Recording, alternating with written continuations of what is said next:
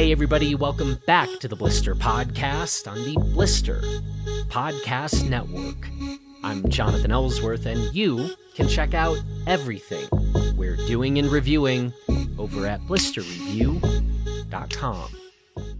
Today, Angel Collinson is back on the podcast for another episode of Deep Dives with Angel. And we kick things off by having Angel tell us about what she has described as the two best weeks of her life. So, yeah, that's a big deal. From there, Angel and I talk about a couple of the open mic pieces that we've published on the website since we last talked to Angel. And you should definitely be checking out the open mic pieces that we've published on Blister. Certainly, you should be reading all of Angel's open mic pieces. And we talk in this conversation about Sam Elias's recent piece and Hillary Allen's piece. And so you can either read those pieces first and then come back to this, or this will still work if you listen to my conversation with Angel and then go back to read Sam and Hillary's piece. Works either way, no spoiler alerts here. But these are pieces that are well worth your time and your consideration. Finally, we wrap things up with our Ask Angel segment, where we read a number of questions that you all submitted. And once again, you all asked a number of great questions. And I should say, if you would like to submit your own questions about Angel's life, or if you would like Angel to weigh in on topics or questions you're facing in your own life, you can shoot us a message on our social channels, or you can email us at info at blisterreview.com. And with that, let's talk to Angel. Here we go. All right, Angel. So here's the situation. Uh oh. It's Saturday morning, 10:42 Mountain Time. We hopped on to record this conversation yesterday afternoon, but then just talked for about an hour, which that was a great great conversation. So then we're back and we were supposed to start recording at 10, but then we talked for 45 minutes. But we're doing it now. This is it. We're we're we're we're at the moment and um I have purposefully held off on asking you this question so far. You just posted a very big claim that you have just had the best two weeks of your life. Yes, sir. and I've exercised a lot of restraint here uh, by not asking you or, get, or getting you to talk about this off tape. But um, I'm dying to hear. I mean, that's a very big claim, and you are someone Yeah. who I think has had some pretty good weeks in your life. So, so please, um, explain. Uh yeah. Well, I meant it. And I'm still processing why it was so awesome. Um but it's yeah, so basically the to set to set the stage here. Um Pete and I, you know, we've spent well, we've been on this boat Sea Bear for 2 years. We've had her for just over 3 and it's been you know a big labor of love i've written about it quite a bit in the open mic series of you know the ups and the downs and the trials and tribulations but overall it's just uh it's a lot of work and like the highs don't come as often as the lows and they're not as sustained. And so there's sort of always that question of like is it worth it? Are we doing it right? It took us a lot of time to learn the lifestyle and to figure it out. Well fast forward from one of the r- most recent major lows in my life in November. We were in an awful boatyard that we dubbed Satan's Sphincter. We made squeaked out of there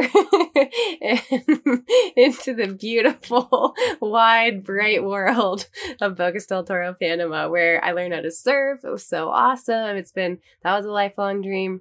And then uh, we've been planning on, you know, starting to split our time ashore on Boulder in Boulder. We're moving to Boulder, Colorado for part of the time, and then hopefully also still living on Sea Bear for the other part of the time. We still want to go out to the South Pacific, but basically, there's a lot of unknowns in our future. We have no idea what it holds, but I do know we need to go to land. So this adventure was coming to a close, right? So it's like the grand finale of this entire great voyage that I've been on of self discovery, of sailing across oceans and learning how to sail and learning how to free dive, learning how to spearfish. And, you know, we haven't found the cool, the coolest places or islands. It's dirty or it's full of people or it's just kind of not that like, oh, deserted beach where you're cracking a cool one and, you know, good vibes and t- no tan lines on your boat. And I, life is so magical, I think, because regardless of how much you plan for things, there's always a mysterious element. And sometimes it lands not in your favor and you have to work really hard and you grow, but it's challenging. Sometimes you forge great connections and that's beautiful. But, you know, there's always that flavor of like, oh, come on, give me a break. I'm trying so hard. And then life is also magical because sometimes, for no apparent reason, you wing it and everything is perfect. And everything that's out of your control is completely perfect. And we basically just had two weeks where life just handed us the most beautiful things on a silver platter. And we sailed to the San Blas Islands. You know, our, our time in Bocas is up. We had to haul out we're like, we, we can't miss going to the San Blas Islands because they're very close. So we sailed there. It was remote, it was off grid, which was a huge part. I really believe in taking time to unplug and creative time, time to rest your mind and your product, like your productive side. So there was no expectations of me, totally off the grid. And we found this deserted island with no one around, coconuts and palm trees. You could walk around it in 10 minutes. You know, you didn't wear clothes the whole time. There was vibrant reefs that we'd spearfish on every day, like healthy ecosystem. And um, just like every component that we've wanted. And the weather was perfect. Like all of these things outside of our control were perfect. And I really got to witness myself and how much I've changed, how much our relationship has grown and strengthened, um, how much this boat has tested us, and also how much she's helped us grow. It was like somehow everything was encapsulated. Everything I've learned, the highs and the lows were like encapsulated in this beautiful time period that was like um, beyond words, describable. Um, and one of the things that was like the icing on the cake, or the, I don't know, the big realization was um, at the end of it, I just sort of had this mystical experience almost. I was like struck in this moment of clarity of why I'm here. and like what I do for people.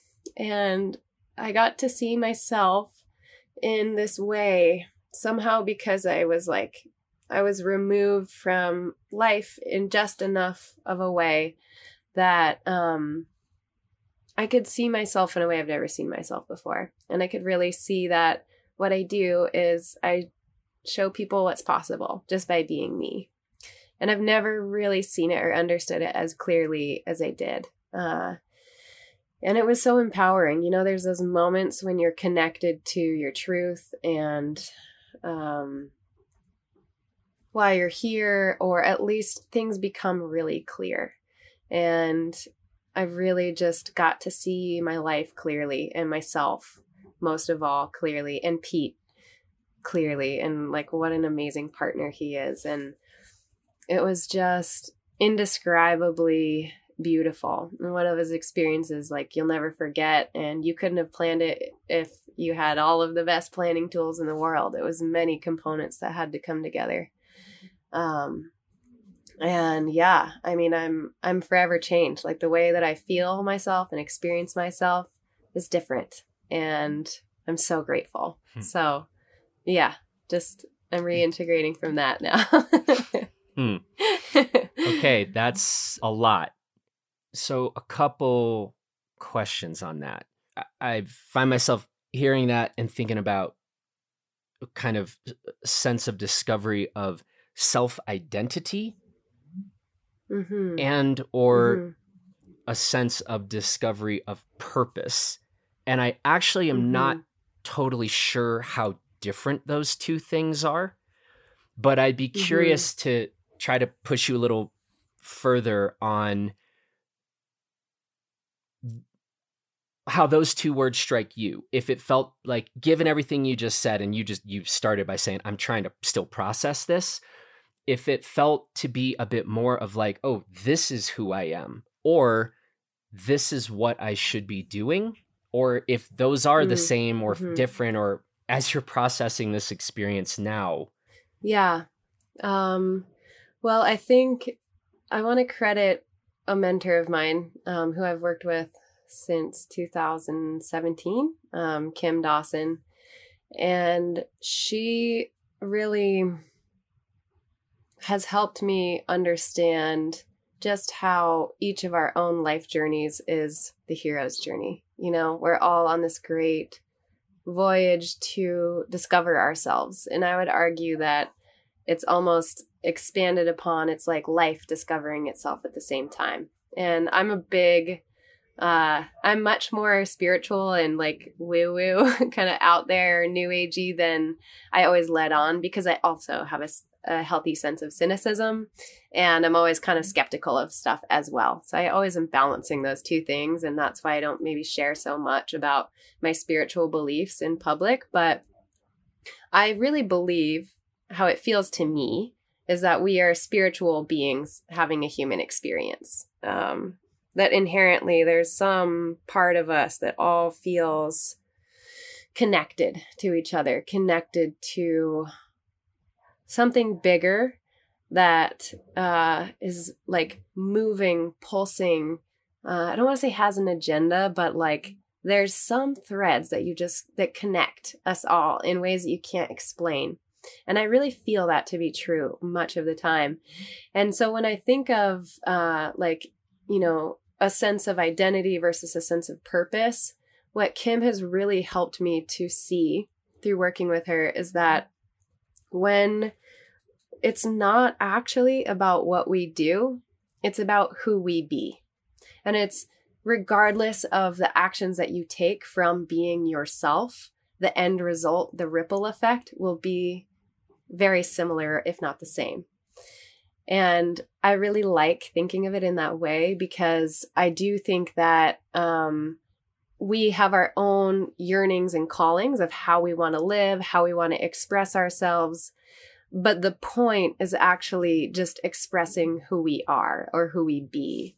And what I got to see and feel in this experience was that I um, I could just feel who I am, and that you know part of that expression had its ripple effects through skiing. Part of it had it through leaving skiing and learning how to sail. Part of it has had it through sailing around the world in the ways that it ripples out and touches me and my relationships and you know wider circles. And so I think we're always, you know, wondering like and me too, right? I've been on this 2-year journey being like, all right, what's my purpose? What am I here for? And it eats at you sometimes during certain chapter of your life like it just whittles you away until you can't sleep and you're just, you know, living in contraction all the time. And what I really could just feel was the power that we all have when we're able to strip away the purpose driven, I don't know, hooks to a certain degree and really just fully express like what it is that we are, who we are, what our gifts are. And um yeah, I just I got to feel that. I got to feel who I am. Okay, so now we're literally talking about some of the most fundamental aspects of, you know, human existence. So so that's good. We got there quick. well, you said deep dives, oh, that's right? right. It's called Deep Dives with Angel. well, Yeah. well done. Here we are.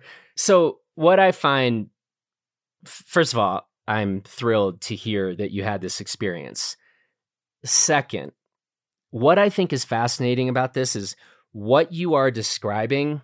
I sure hope every single person gets there at some point to find sort of that whether we call it a kind of fundamental essence whether we call it sort of the the first principles that you as an individual operate upon live by.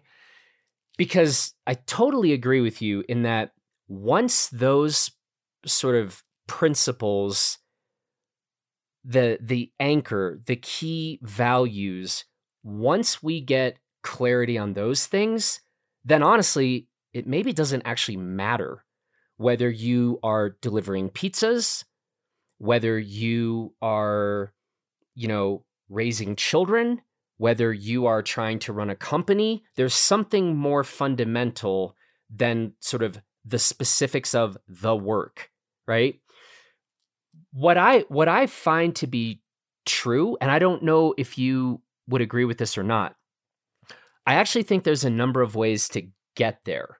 And so sometimes for a person who's like, look, to be honest, I'm listening to this right now, I don't totally know what I'm about.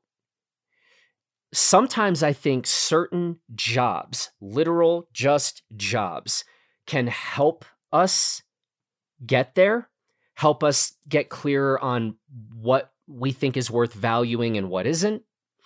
Sometimes the kind of breaks, sometimes I think stepping back, if if somebody is in the thick of it and maybe he or she is working three or four jobs um, and and just feels like I have no time to step back and think, no time to like get rid of the noise to get clear. Like sometimes not diving into a job, but precisely the opposite can be the way to try to get clear on some of those fundamental principles or or a greater sense of like who I am. Um, so I feel like there's a number of ways to get there, but I don't I don't know if you think that's true. If you're like, mm, actually, I would vote for find that period in time for however short or however long, but separate unplug, get that distance. Your thought, Angel, is that's what you suppose is the most likely way to arrive at this sense of who am I? Yeah. Um I I agree. I think that there's so many ways to get there and you, I don't always know that it's totally up to us to figure it out. you know, like I I think that um, what I ultimately believe is that, you know, we do a thing whether we know we're doing the thing or not. And what I got to see is just by who I am and my energy and the way that I've chosen to do these things in my life, it shows people what's possible and, and what it feels like to live brightly and courageously. And I didn't know that I was doing that. I was just living life my way. And I think that if I didn't sail and if I didn't do, um, you know, if I didn't ski, that it would have just been something that people could feel from me. It might have just been the way that I threw dinner parties or the way that I danced or, you know, the way that I loved my children. Like, I think that the essence of who we are is transmittable to all around us and that we are that way whether we know it or not. And everyone else can see us more clearly than we can see ourselves you know? And so that was what i what was interesting to me is like i really just got to see myself through other people's eyes somehow for the first time. And so I think that while we can have these, you know, profound or mystical experiences if we you know, still our minds or meditate every day or go to a deserted island totally off the grid. Like I've also done all that shit before and it didn't work, you know? Um, so I also genuinely hope that all of us can feel our essence in this way. And I don't know what is, I don't think that there's a recipe to have that understanding. I think that sometimes it's almost accidental or, or given to us. Um, but I do know that we don't need that to already be living into our purpose and to be fully expressed, if that makes sense. So, have you already figured out what this means like from a brass tacks day to day point of view for you? Like, what, given some of the insights, some of the revelations, what are the next steps? I mean, I, I, this is still a process. I think it's kind of always a process uh, till we die. But what do the next steps look like for you? Well, um, you know, my big thing right now that I think so many of us can relate to is I'm really stressed about money. Um, and I don't know what I'm going to do for a career next. And, you know, I was smart with my money from skiing. I didn't make a lot. I put some in savings. We've been living off of the savings. We could work off the boat, but it would take away from the way that I want to experience it. Like, I don't want to be on my computer making YouTube edits. So for me, the big question has been like, what's my purpose? What am I here for? How am I going to make money? And I think that uh, we feel like we have to make money from doing a thing that is our purpose. And sometimes that works out awesome. And, but I don't think it always has to go that way. And I think what I, what I came away with was that I'm who I am and I'm going to continue being as bright of a light as I possibly can.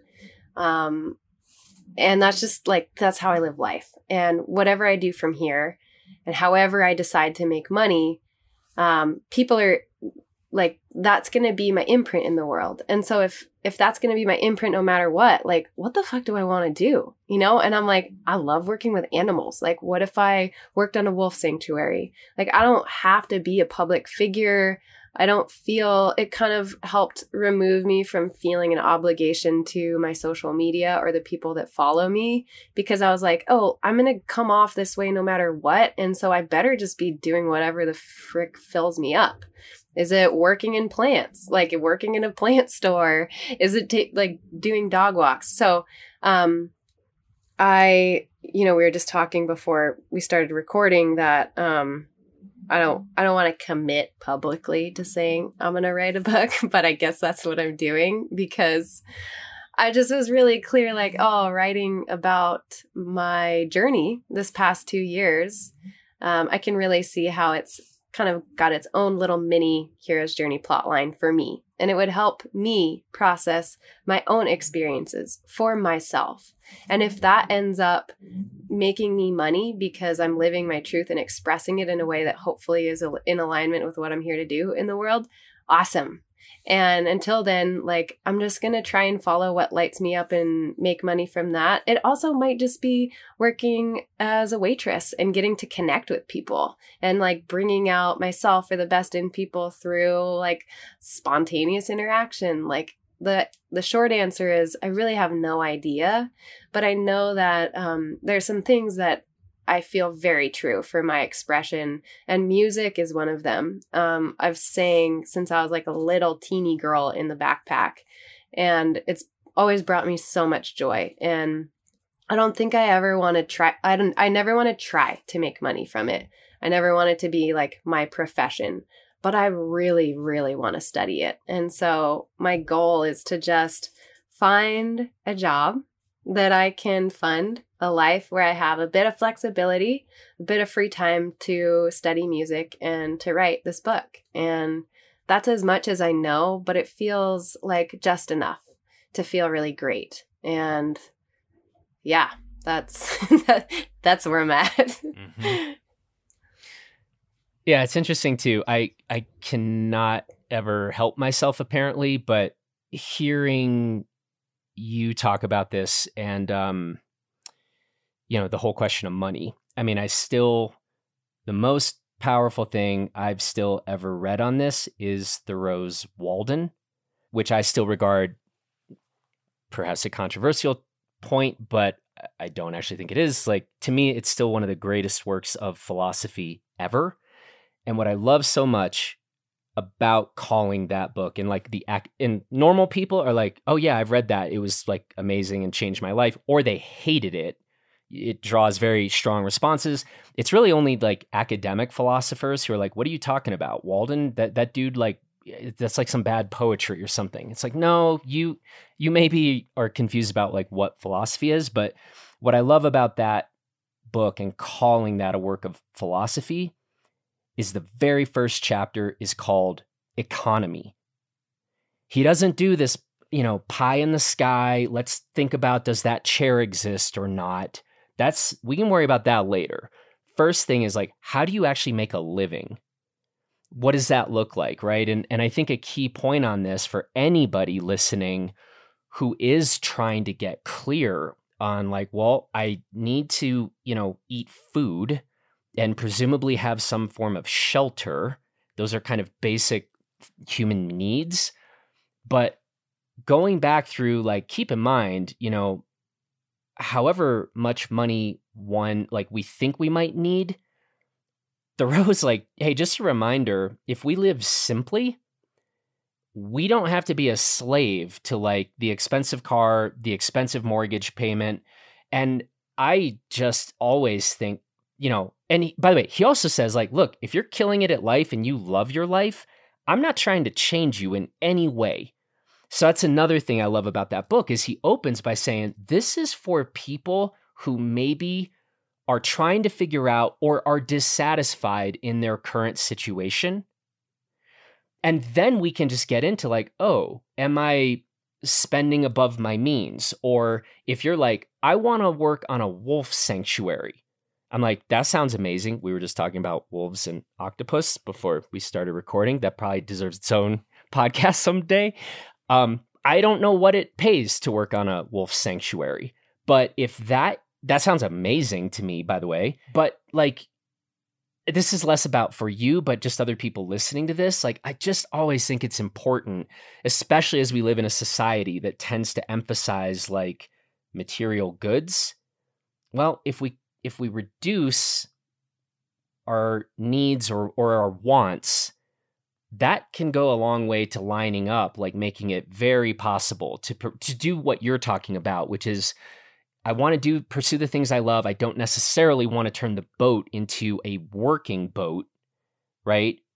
So I don't know. That was less for you and maybe more. Just hopefully it's a helpful reminder. I mean, I think this is something that we probably all need to remind ourselves of like again and again and again and again and again, depending on what particular like point in our own lives or journeys we're on. Oh my, yeah, every year. like it's you know it's tough it's like everything in our culture is is centered around consumerism it's inescapable and so to simplify is actually you know it's counterintuitive to how we're marketed to, to expiration dates, to to so much. And so I totally agree with you. And I grew up, you know, my dad was a ski patrol. He only worked during the winters. Uh, we traveled in the van all summer, and he raised a family of four traveling in the summers on I don't know, like twenty to twenty five thousand dollars for a family of four all year. You know, we were so frugal. So I know what it's like to live frugally. I'm not so great at it anymore um it's it's it requires a discipline you know and a prioritization. But what's really cool is actually when you get outside or if you spend your time in nature you know it's easy to like want to buy all the latest and greatest toys. And also a lot of t- there's a lot of ways to be able to spend time outside where you don't have to pay money you know? You're not going out to a restaurant you're not um you know and also i just it also stands to be said that like it's a privilege to be able to choose less and it's yeah like you know to be in that position where we get to choose that is lucky and I, there's also a lot of power in it. And you know as i've traveled around the world you know or at least where my sailboat journeys have taken me in the past two years you know, in the San Blas, it's like you come up on these villages and the buildings are made out of palm fronds and um, nothing is exactly as you expect uh, in life and in your adventures. And I think sometimes I tend to feel guilty for my privilege or for all of the experiences that I can have, all of the things I can buy, all the money that I have, right? Just to have this boat and the dinghy and gas as much as I want. Like, it's a huge privilege. And, but when we really stayed, you know, in these San Blas Islands and you're looking at the villagers, it's like, there, it, there really is something for the simplicity of not having a ton of things that allows for more free time and more free expression than the more things we have and the way that these cultures get like live it's just it's fundamentally different and i don't know that i can say it's better or worse i think there's arguments for you know both sides but the definitely the having more things um does not always make your life richer for sure. Well, thanks for sharing all of that. And my God, we'll stay tuned. But um, worth celebrating, like, I think any time in life that friends of ours, partners of ours, family members of ours feel like they had a bit of a revelation or gained insight. I mean, that's like so those are phenomenal and i hope we all do have people that we can share those experiences with and tell them and and i mean those are just exciting moments of growth and clarity and so um very very cool and i'm really happy to finally get that story from you. Thanks. There's one thing as uh, before we quite wrap up on it that i just want to mention which is um you know the dark times are what give the light times contrast. And like they're both so equally important and like the the struggles and also our humanity right our imperfections our flaws i've spent a lot of time observing myself and just the things that i kind of wish i didn't do that i'm not sure i'll ever be able to not do you know like wanting to blame Pete if I misplace something and I can't find it or whatever. There's so many stuff like that that I'm like, I don't, I will try to be better at that. And I've already gotten better, but I don't know that it's ever going to go away. And as I've been really sitting in my humanity, as my mentor Kim calls it, it's like our humanity is actually, you know, what, what shows us our divinity and our divinity shows us our humanity. And it's like in these contrasts of like our own dark and our own light that we get to see our gifts. And i would almost argue that really sitting in my own icky like places and my own shadows maybe was what got me to see my light this clearly. And that i just i think that you know we tend to be so hard on ourselves and we can't see our gifts and we beat ourselves up and we're always like am i doing enough? Am i enough? Am i making the most of this? And um that question and that process like that dance like that's the dance. And we will find ourselves on both sides of like i'm a divine being and like I'm a piece of shit human that can't figure it out. And like, that's it. That's the whole point. And like finding a more joyful way to do it, I think is what it's all about. So that's, I'll close on that. It's pretty good. Shifting gears a bit, but still kind of related. We're doing a thing where we talk a bit about open mic and this open mic series that we've been doing and that you've very much been working on me in a bigger way. But a lot of our conversations about this open mic series, I think m- my thought was that we might, you know, dive deeper into like a single piece each month. But we have had some really interesting conversations over the last month, specifically just in thinking about the this this venture, this project um, this exercise, right? And, you know, two of the last pieces we published were by Sam Elias and Hillary Allen. And I just thought that this would be a point worth raising because turns out, I mean, you and I have talked a lot about writing now, and and we can t- sort of continue to have these very interesting conversations just about writing in general. But Sam and Hillary, they both definitely dove deep on their own rights. And I'm going to stop talking, but I, I would love to hear you just say a bit about a bit about you know your conversations with them and how these pieces came to be and people can go read their pieces and they absolutely should but talk a little bit about this um, project we find ourselves in the midst of. The process. Yeah. Yeah. Um well it's yeah so kind of it as I have been, you know, working with you on this and brainstorming, you know, who do I think has really interesting things to say or who do I know? You know, I've been racking who do I know my brains of who do I know and so I you know, I reached out to some of my old North Face teammates, Sam Elias and Hillary Allen. Sam's a climber, Hillary's a runner, and just kind of pitched them what the open mic series is all about, which is, you know, a chance to say whatever it is you want to say no topic necessary like that we have to agree on no length necessary like literally here's the mic run with it.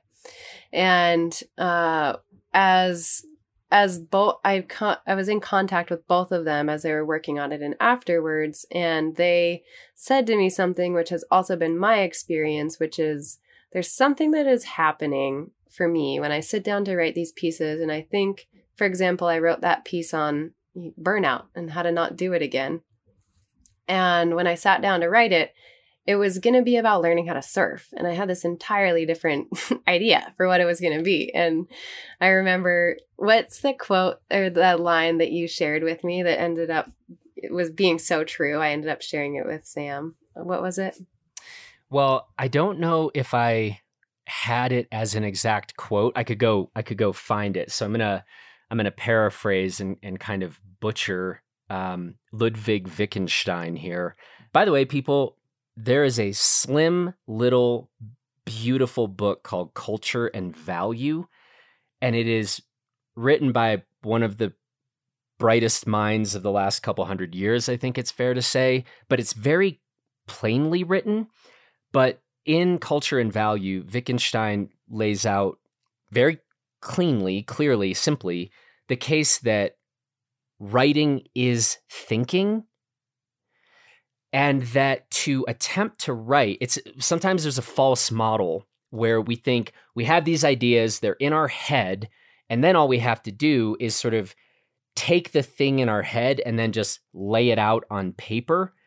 And i give uh, there's other people who probably had similar ideas on this. For me it, i came it came to me through wittgenstein but that's not how writing works, and that's not how thinking works. That once we pick up the pen or sit down at the keyboard, it's like we don't know what we actually think before we start the process of putting pen to paper. And it is a process and it is a struggle. So forgive me for not having the succinct quote, but that I hope gives a gist of what you and I have been talking about over the months. Yeah, no, that's perfect. I mean, that's the idea, right? It's like you think you have this whole idea, but then when you actually start writing, the what's wanting to come through or come out, like the piece is um it's its own thing. It's its own thing. And what I've been experiencing is as the piece is becoming its own thing, it's helped me really digest some deep things, right? Like I didn't plan on writing about burnout, but I ended up really digesting like what it is that I do to kill the joy of the things that I love and how I don't want to do it again and what I've actually been learning about it. And I really like in the process of writing these things, I've really actually processed, digested, and learned some things about myself. And so you know, I understand sometimes what a wrestling match it can be to get this piece onto the page. And as I was talking to Sam and Hillary, I'm like, you know, I try and just treat it like another Instagram caption where you, you know, just pretend like you're going to make another post and then you just can go longer because Instagram always cuts you off on a, you know, the piece you want to write anyway. And they're like, yeah, yeah, cool, great idea. it's like, cool, cool, cool. So, you know, they kind of bounced a couple ideas off me. I was like, yeah, that sounds great. Do that. And both of them came back with being like, that was a lot harder than I anticipated. And both of them are great writers. And both of them had this experience as well of realizing that realizing something about themselves or something that was really holding them back in their lives. Um, and I just I think it's really cool. Like sometimes, you know, Jonathan, you you have these we have these dreams or these ideas and we don't know why or what they're supposed to bring out or why they're taking place. And yeah, my experience, which was ironic that also happened to the two people that I kind of connected into this series, was that it really has helped me, um, yeah, like metabolize parts of myself or experiences in ways that if I hadn't done this, I wouldn't have done. And they were like, that was really hard. I actually like, I'm changed. and I'm like, I know how you feel. so, yeah. it's, I know we were kind of joking last last night about this, but um, I think we said like, well, so who else are we going to inflict this upon? exactly. Who's our next patient? yeah, who's the yeah, who's the next victim? But look, I I don't want to turn the open mic series into this thing where everybody feels like they need to bare their entire soul every single time out. Yeah. I think that yeah that because it's not. I don't think that that would then actually also not feel uh, that that would feel forced to me. I think totally. if that was the direction. Yep. But um, what I really appreciate with you and certainly Sam and certainly Hillary in their pieces is, well, it just so happened that in this particular point of time, when they had an assignment like to to quote Thoreau again, uh, to say what you have to say, th- it, it led them into some pretty serious wrestling and and going down into a, a hole that isn't comfortable. Um and and i i just appreciate people who are courageous enough to do that and are willing to um to do that work who knows maybe the next three submissions we get will be hilarious pieces that are pretty light. I have no idea, but I still kind of love that I don't know. By the way, you're turning in another piece here very shortly. What do you think this piece is going to be about? And then who the hell knows what it actually ends up looking like? Yeah. Well, this is what's funny is I've started on a couple different things, but tomorrow, well, actually I think it might be after this call I'm really going to sit down and do it. So, there's a part of me that really wants to write a lighthearted piece coming from this place. And I have some funny stories from this trip that are just kind of hilarious. And so part of me kind of just wants to tell a story. Part of me kind of wants to share about, you know, a little bit about what I've talked about here. But then again, that's like another, you know, in-depth thing. And there's there's a part of me that wants to just share the joy from this light place that I feel. So um, I'm not sure if that's going to look like a story from this trip or I've got a couple pretty funny childhood stories that I can feel their tendrils reaching into, you know, in a way that like connects to the relevance of the experience I'm having now. Um, but yeah, I have like a couple different story ideas and I haven't fleshed out like a profound writing thing yet. So I'm kind of hoping it's going to take a lighthearted turn, but who the heck knows? well, listen though, but I mean, in keeping with the spirit of open mic, I feel like you should write. It's you, again the Thoreau, the full Thoreau quote is, which by the way I put on Blister the day we turned yeah, the website on back in yeah. yeah and back in 2011. But say what you have to say, not what you ought. And so, what I don't think you should do is be like, well, I've kind of gone pretty deep the last few so maybe i need to i need or i ought to switch mm-hmm. it up this time like mm-hmm. do what you know write about what you most want to write about that's my only mm-hmm. that's my only um, thought on that mm-hmm. i don't know but good thanks. luck yeah thanks good luck i'll get luck. it to you before midnight tomorrow i promise we've been we've been joking about that much of the um kind of see, I don't like to call it editing for these things because I call them suggestions, right? And so when I look at a piece, I'm like, look, I'm just going to make some suggestions here. Take them or leave them. Author has final say on all of these things, but the whole goal is just if I can do anything to help somebody better articulate a thought or clarify something, that's what that's what I'm there to do. So I, I don't know. I, I call it a lot. I you know I say it to you a lot, like reminder. These are just suggestions. Take Yeah. them or leave them, and and um, it seems to have worked out so far.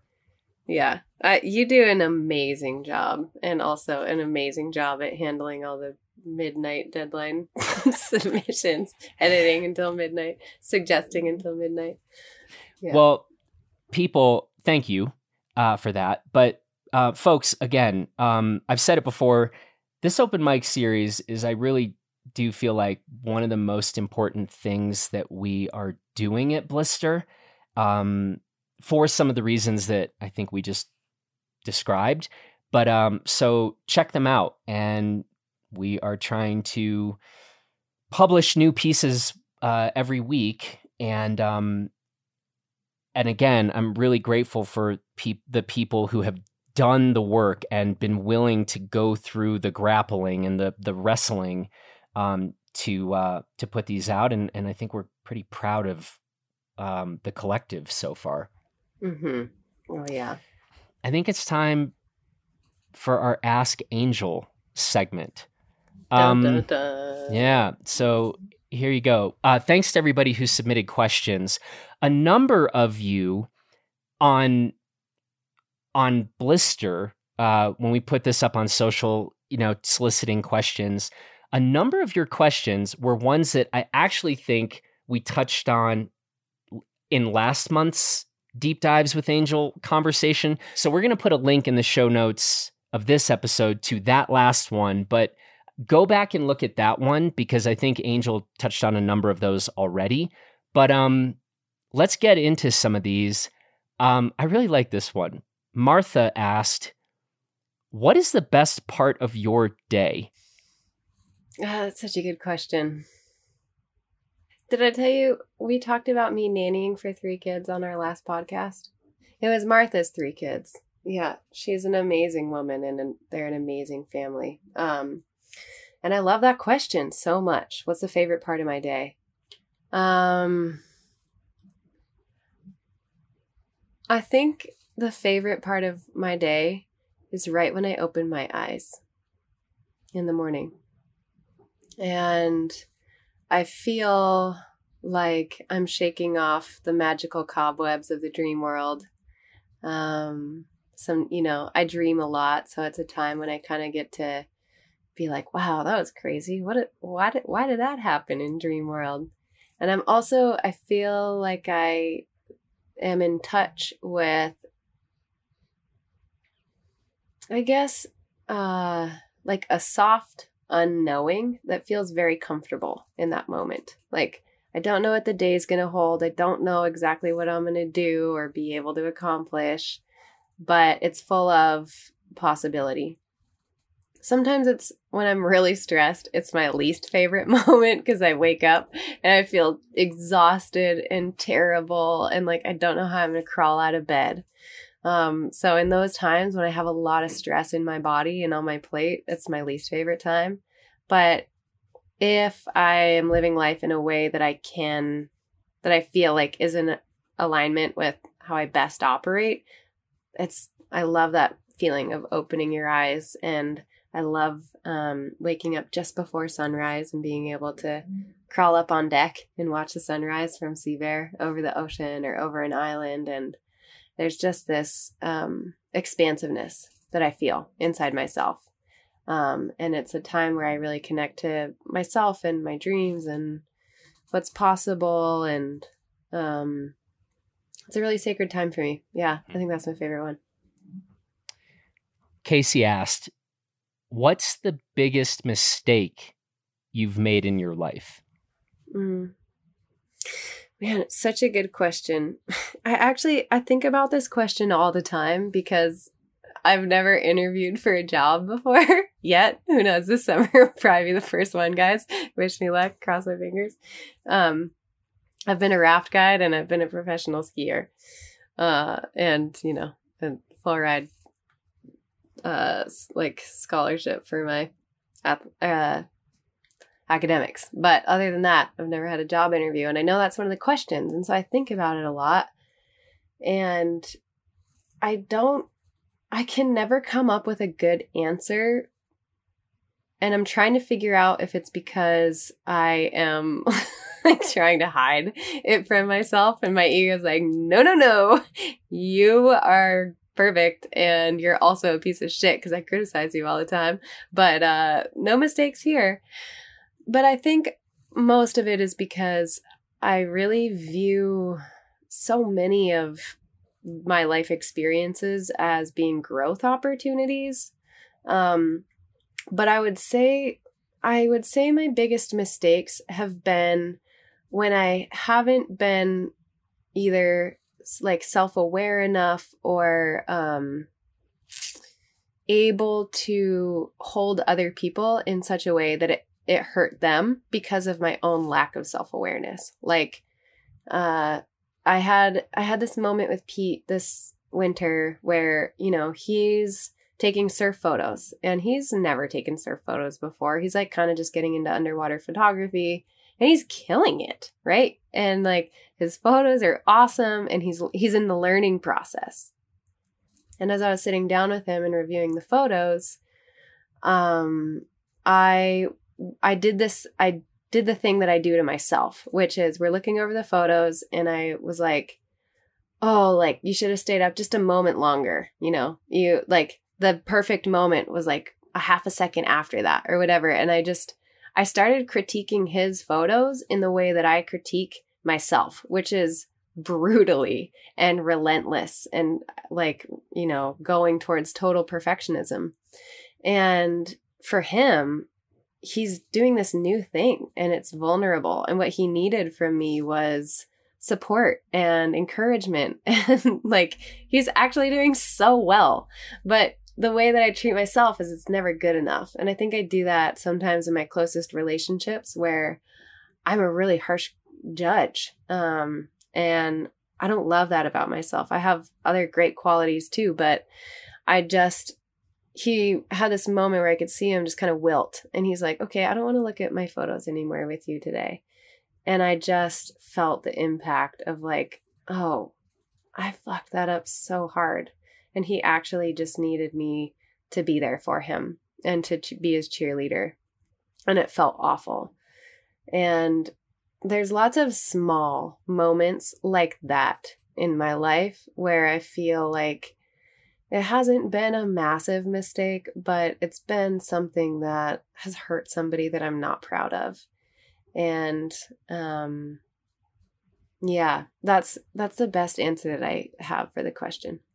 It's a good one. I mean, in that yeah, maybe some of us have a very clear kind of you know seismic story to tell in answer to that question, but all of us have the smaller examples like that that actually really can affect our closest relationships in really damaging ways. So, answer accepted, Angel. Mm-hmm. Yeah. And I guess just one more continuation on that. It makes me think of um, the Gottman Institute, which I highly, highly recommend to everyone, anyone and everyone, especially pertaining to relationships, especially pertaining to romantic relationships. Um, the Gottman Institute, they're a great Instagram account to follow. Their website is amazing. They send out free newsletters on basically how to be in relationship better. And, you know, they are the ones that came up with, you know, for every for every one like compliment or for every one criticism there actually needs to be i think it's like 10 compliments. And in order for there to be sort of a net positive feeling in the relationship of being loved.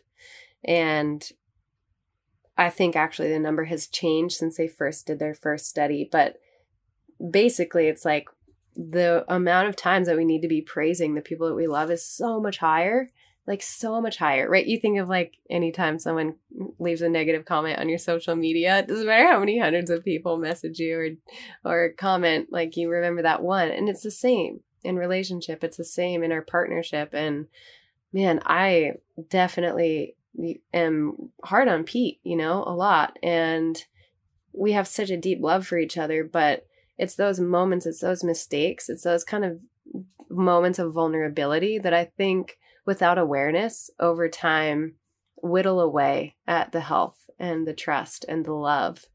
And so I think those are important moments. And yeah, I just wanted to add that. I have to ask you on our last deep dives with Angel, you completely ambushed Pete oh, yeah, at the end of the episode. I felt I was like this poor dude.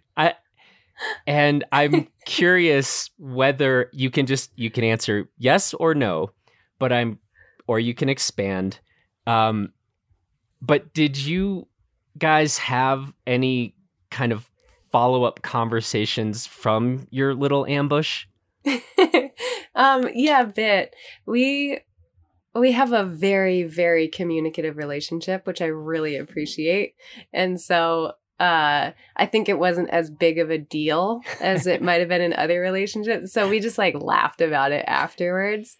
Um but it was not anything that like we hadn't talked about before you know or it wasn't like i sprung him into some situation that like i don't know. We um our our our relationship is built on such a foundation of trust and communication, which I really appreciate. And we talked about it like a little bit, but it actually didn't need much. It was like we laughed about it, and I was like, "Sorry." He's like, "No, no, it was, it was fine." I was like, "Yeah, you're the best." he, he, is the best. He did great. He's the best. I know. Okay. Question from Jenny. She writes, uh, hey, Angel, I'm seriously finding your content, written pieces, and podcasts so helpful at this stage in my life. Question for the next Blister podcast. We've we've talked about this a bit here, but but she asks a bit of a different question, and I think it's an important one. Uh, Jenny writes, "How do you calm your conscious mind when it comes to earning or the lack of earning money at this stage in your life?" Uh, Jenny writes, We actually are in a similar position, uh, you and her, living off dwindling life savings while working out a path for our future. So, the question I think you, we've talked about, you know, the need to, yeah, make an income. Um, but the question of how do you calm your mind at this stage uh, and not just freak out about this? Hmm. Yeah. Yeah, money is so interesting in the way that it represents security for us um, in our future, right? Like it kind of answer it yeah it represents security. And so it's really tough when we're worried about it. Like for me I, I go through phases where yeah i don't sleep great because of it. Um and i would like to be you know more enlightened or more self-aware and that i could brush it off but there's sometimes just phases where i can't. And the best thing that I can do, you know, with Pete is make a plan, you know, kind of look at like make a concrete plan of like how long is this sustainable and then when do we need to actually be bringing money in, which is what we did, you know, which is why we're going to Boulder in June. And there's also a big component of uh, not blind trust in life, but also no trust in myself in that I know how to make money. Like, I'm okay. If I go to land and I apply for jobs and I apply myself, like, I'm going to be okay. Right. And also, something that I think is important is, you know, we, there's a lot of value placed in society on saving a lot of money, right? For retirement or for our kids or for whatever. And something my friend um, Ginny recently talked about me with is like, in this moment in your life, what is your money in savings for? What have you been saving up for? And I was like, well, you know, emergency fund, if anything happened to me that I needed to recover from, and maybe for buying a property somewhere if I find someplace. And she was like, I really understand all those things. I had a similar thing and she she recently or a little while ago went through her own process and she said her mentor was asking her those things and her mentor was like what's your savings for and she's like well for a rainy day and her mentor's like isn't that what this is and she's like you're right and so i think there's also been this grappling that i've been having where it's like I'm not dumb with money and I'm not reckless. And also, like, what do you want to spend your money on in this life? What do I want to spend my money on? And dipping more into my savings than I wanted to or than felt comfortable so that I could really get the juice out of this squeeze. Like I've already invested so much and you know, financially if I were to stay comfortable, I probably would have left Seabear 6 months ago and I would have missed out on the best part. Not to say it always goes like that, but I was really in question of like how much do I really, really need before I actually need to start making money again? And I gave myself a bigger buffer. I decreased the buffer. But what I really have been sitting with is like, what, how do I want this savings to serve me? And is this what I'm doing worth it? And if not, then I, let's change that. But the answer was yes, this is serving me. This is what I want to be spending my money on right now. And I also trust that I, in the next chapter, will be able to make and save and do what I need to do to build it back up. Um, and I also acknowledge in this, there's a lot of privilege in that. Not everyone is able to do that. So I understand if that's not the case that everyone finds themselves in, but I hope maybe for um, Jenny asking this question that, you know, it's relatable. Great, great thoughts. Yeah. And it, I, I just, I just want to underscore what you just said on the the belief and confidence in yourself and like ask like am i a disciplined person? Do i spend money on stupid shit that i don't actually need? What kind of network have you cultivated? Right? Like you know just if if everything burned to the ground and you literally had nothing you know you already talked about it in in this conversation like could you would you be willing to go into 10 restaurants and just say i'm willing to be a dishwasher. I'm willing to be a host you know? I'm willing to be a waiter. I'm like are you willing to do that?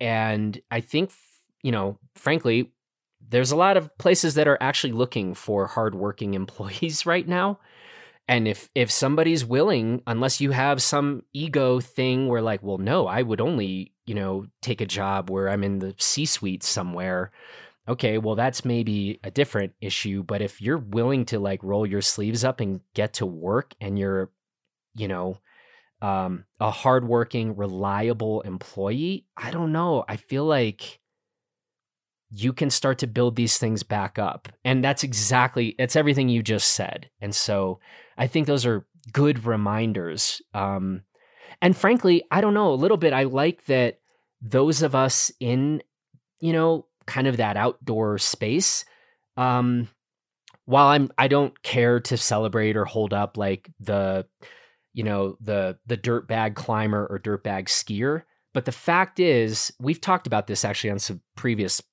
podcasts, those of us who've spent some time sleeping in the back of a car to pursue things they're passionate about, uh, that's not just skiers and climbers, by the way. That's artists. That's that's lots of different people in lots of different walks of life. I do think these communities, like we have gotten pretty good at dealing with fewer luxuries in order to really pursue the things we want to pursue. And I kind of have a hunch that Jenny's probably pretty good at that.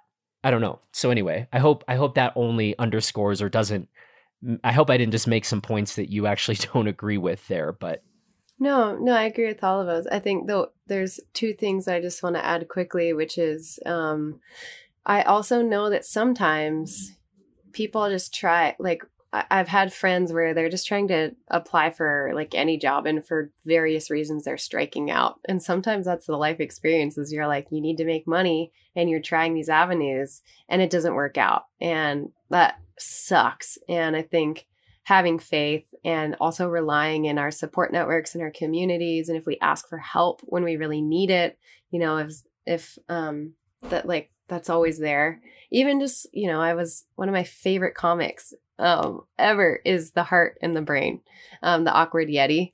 uh, on Instagram, and you know, he recently was just like, "Hey, I need help. I can't sustain my life as a full time creator without people basically paying me for it." And I like I'm starting this Patreon thing, and I've been trying really hard, and I need your help.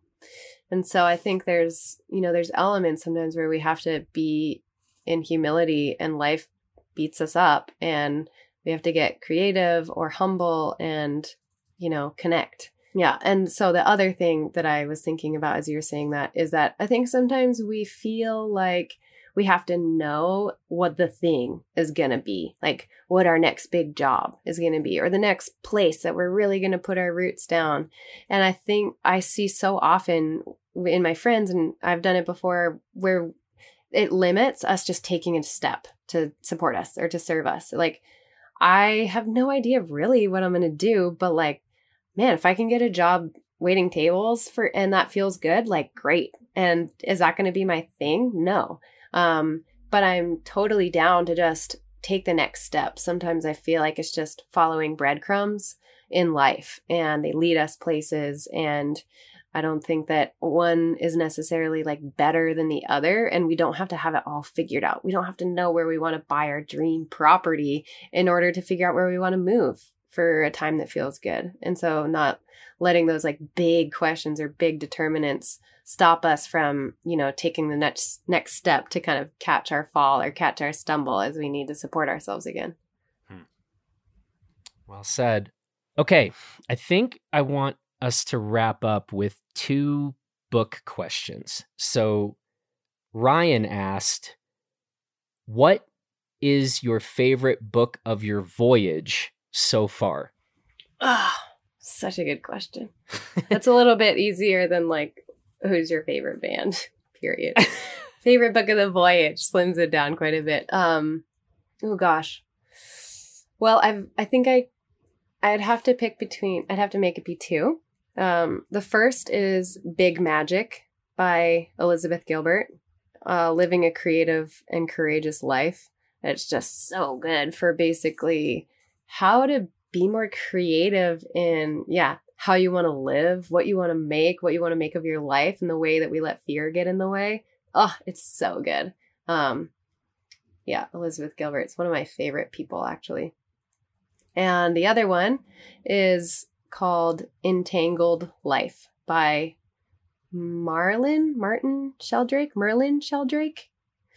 I know the title is Entangled Life, and it's all on the fungi kingdom and mycelium and all of the ways uh, that we have like actually very little understanding of how you know mushrooms are the fruiting bodies of the mycelial um they're not animals they're not plants but organisms and we they're able to you know digest and metabolize things in such a way, right? That's their gift. They're decomposers, but in such a way that we actually don't understand all of how they operate or how they spread.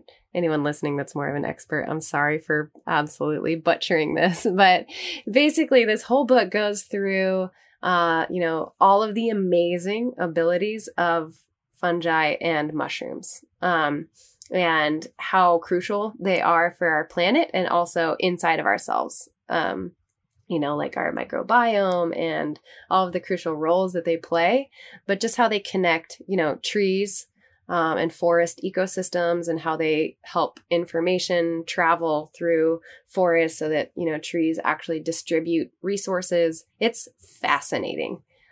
It's really, really, really fascinating. So if you like mushrooms, um, definitely read this book. It's so cool.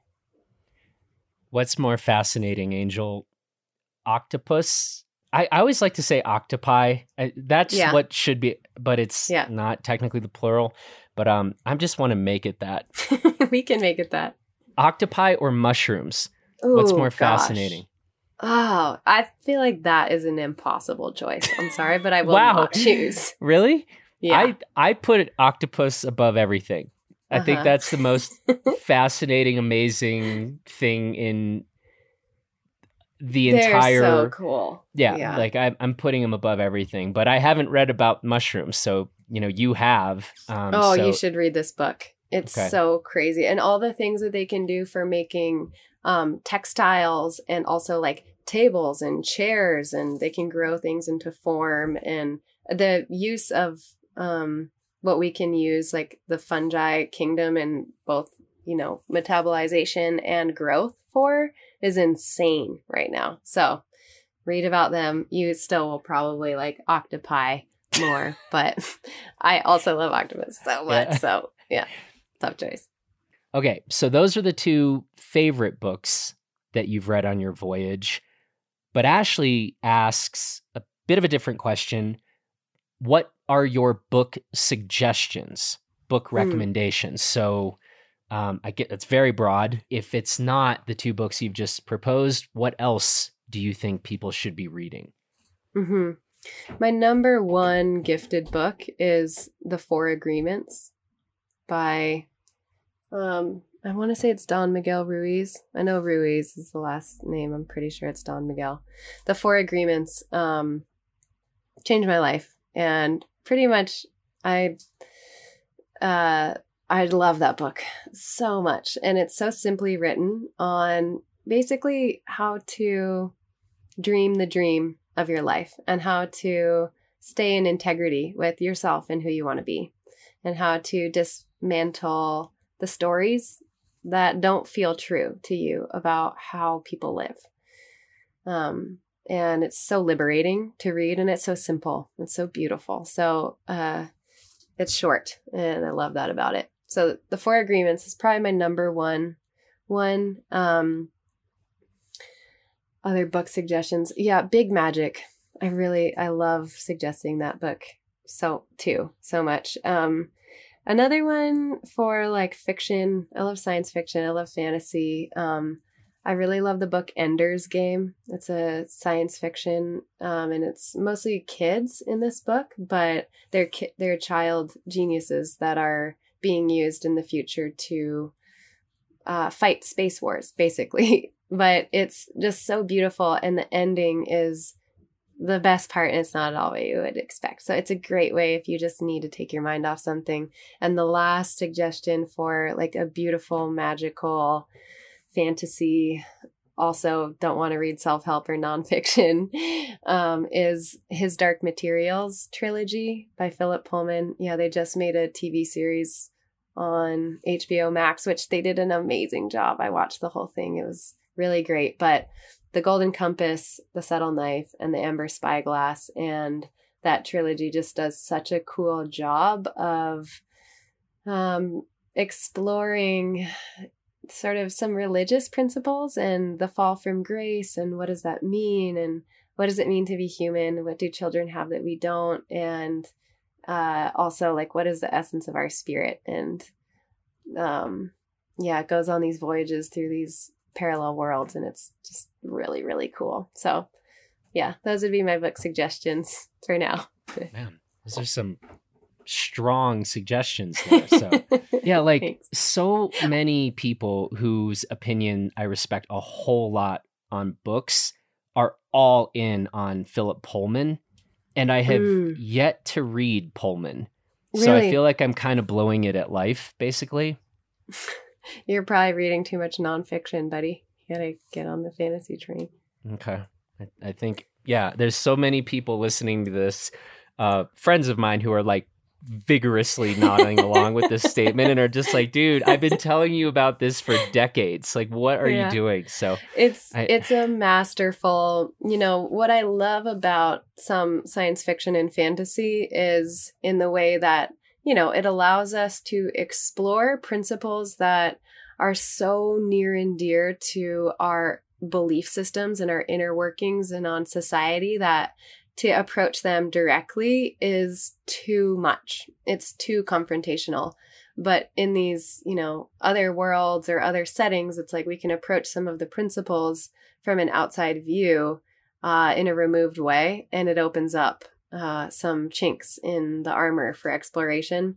And I think Philip Pullman does a really, really fantastic job of church and state and um, you know, some of these like big philosophical and political principles without having the book feel like it's about that. It just invites it invites questions, it invites um, new perspectives in a yeah, just beautiful way. And it's about um, you know, exploring these worlds and and basically, you know, saving the world essentially and uh through, but with children. And yeah, it's so cool. It's so beautiful. So read it. okay. All right. It's going on the list. It's going on the list. Hey, Angel, I want to let you get going. As always, appreciate it. Um, it's always fun talking with you and exploring different topics and getting your perspective on things. Mostly this time around, I'm really thrilled to hear that you just had the two best weeks of your life. And um, I look forward to seeing what comes from those two weeks. mm. Thank you. Thanks so much just for for all your invitations, for my expression and my sharing and all of our expressions. Like I just I see what you do so much for all of us creating these opportunities for us to share who we are and I just appreciate you so much. So yeah, thank you. The honor is truly mine. I'll let you go. Give my best to Pete and I will talk to you real soon. And that brings us to the end of this edition of the Blister Podcast. Thanks, as always, to Angel for the great conversation. And be sure to check out her next open mic piece, which should be dropping Tuesday. And check out all of our open mic pieces because I am confident that some of them are really going to resonate with you and maybe help you reflect on and gain some clarity on some things that you're thinking about and wondering about yourself. Also, if you are enjoying these conversations that um, certainly don't just stay real surfacey, then we would really appreciate it if you would take just a second and leave us a rating or review wherever you get your podcasts. And just let us know that you're a fan of diving deep sometimes and exploring some broad and important topics. So, thank you for doing that. And thanks also to Taylor Ahern for producing this episode. And of course, thanks to you for listening. From our entire team here at Blister, please take good care of yourself and everybody else. And we will talk to you again real soon.